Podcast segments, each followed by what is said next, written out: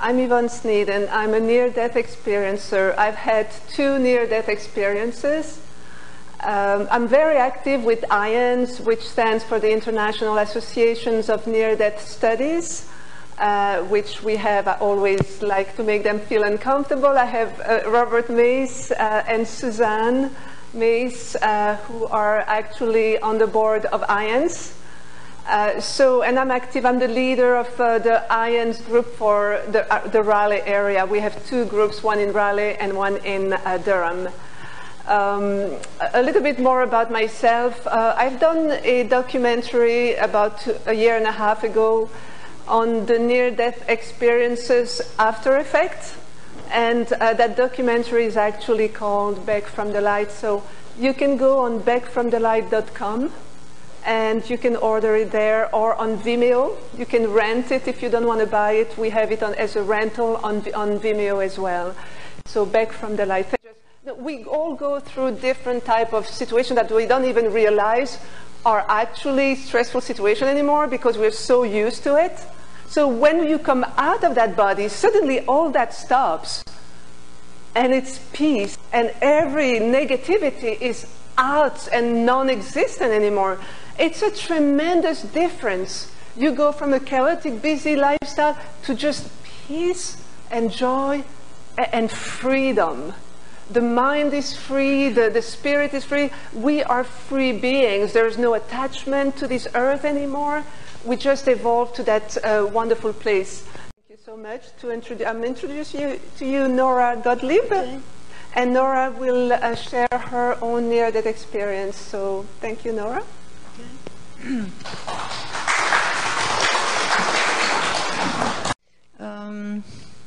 My near-death experience occurred about 1964 in Raleigh, North Carolina, near a private horse barn and a riding class. I am Nora Willis Gottlieb.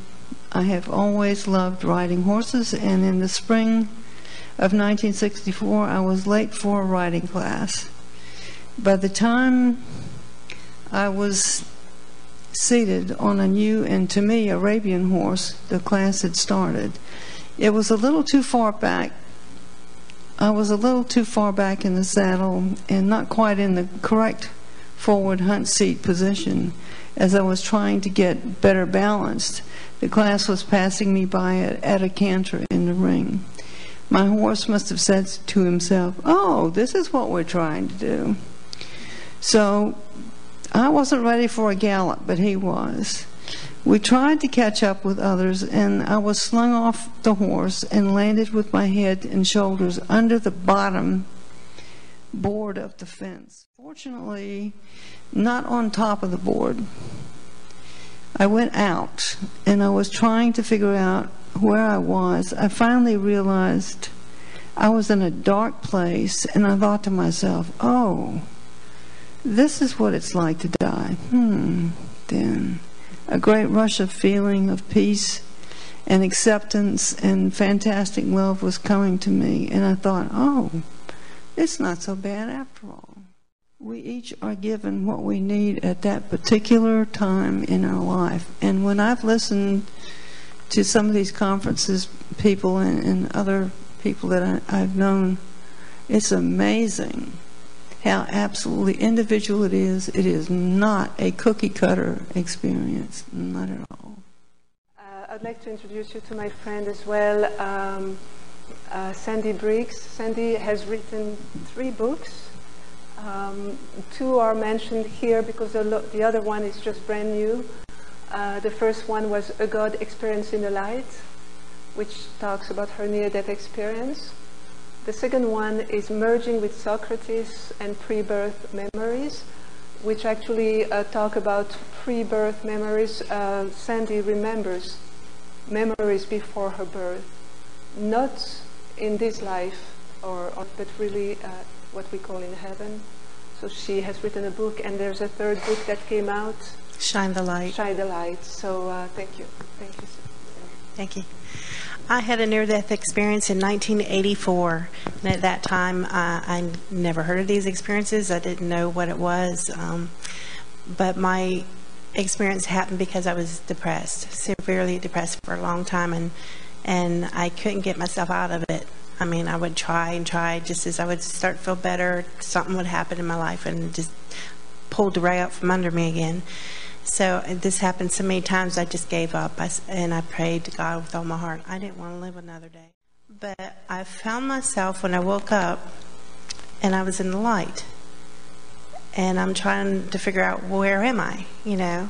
Because this isn't, I thought I'd be in bed, you know, waking up in the middle of the night, but in the pitch dark, but I was in the light. And I was on my knees, and as I was looking up, there was two doors right in front of me that push open, and as soon as I was looking straight ahead, all of a sudden I was up, right? I don't even know how I got from my knees to be standing, and there is an opening in each of the doors, and as I looked through the doors, on the other side of the doors was God, God the Father. And just as soon as I saw, I mean, I was just bursting. It just so overwhelming joy and bliss. There's no words to express that. But the doors opened up, and then the most beautiful music. I don't even know how to compare it. There, you know, anything, any music on earth, it just doesn't compare to that. It was just this perfect music. It just blended so well. And all I wanted to do, I was like this since I was a little girl, I just wanted to hug God. I don't know. I never thought that would be possible, or at least not until I died. But God looked at me, and he nodded his head, and he held out his arms to me. And I didn't even think. I just went right over, and I jumped and leapt into his arms, and he held me.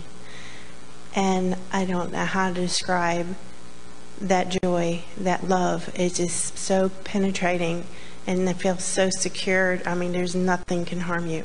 Everything's perfect. But after I had this experience, I didn't really know if God really existed or not. I had my doubts, but now I have no doubts. Absolutely, you know, God exists. But the things I learned through my experience, I would compare with what I learned through religion, because when I got married and had my first child, I wanted him raised in the church. And so I became very involved with church then. And I became a Sunday school teacher, and just evolved with the church, and I put my whole heart into it. But after this experience happened, it changed the way I feel, and I see so many things that are done in religion that are misunderstandings, and a lot of people are sort of brainwashed, manipulated to think this is what God wants, and all these wars done in the name of God, all that stuff was wrong. And because everything I learned, it's all about love. And if you're not falling in love, then that's not the path to God. I would love to introduce you to my friend Steven. Steven is also part of IONS, a member of IONS. We all are. So happy that IONS exists and that we are here in the headquarters, so it was just like even better. Steven had an accident when you were 21 years old. Okay. Tell your story. Okay.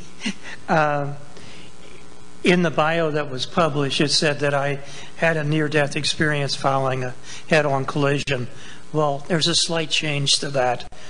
On December the 18th, 1965, in a 1962 Austin Healey Sprite, I decided, or my car decided, to go straight through a curve, run into a stone wall and a telephone pole, driver's side, the vehicle. When they came and they found me, I was curled up in the car with my head underneath the dash in front of the shift lever, and I was still had my 6-inch web belt on, and the roll bar, which I'd installed in the car, had been ripped loose.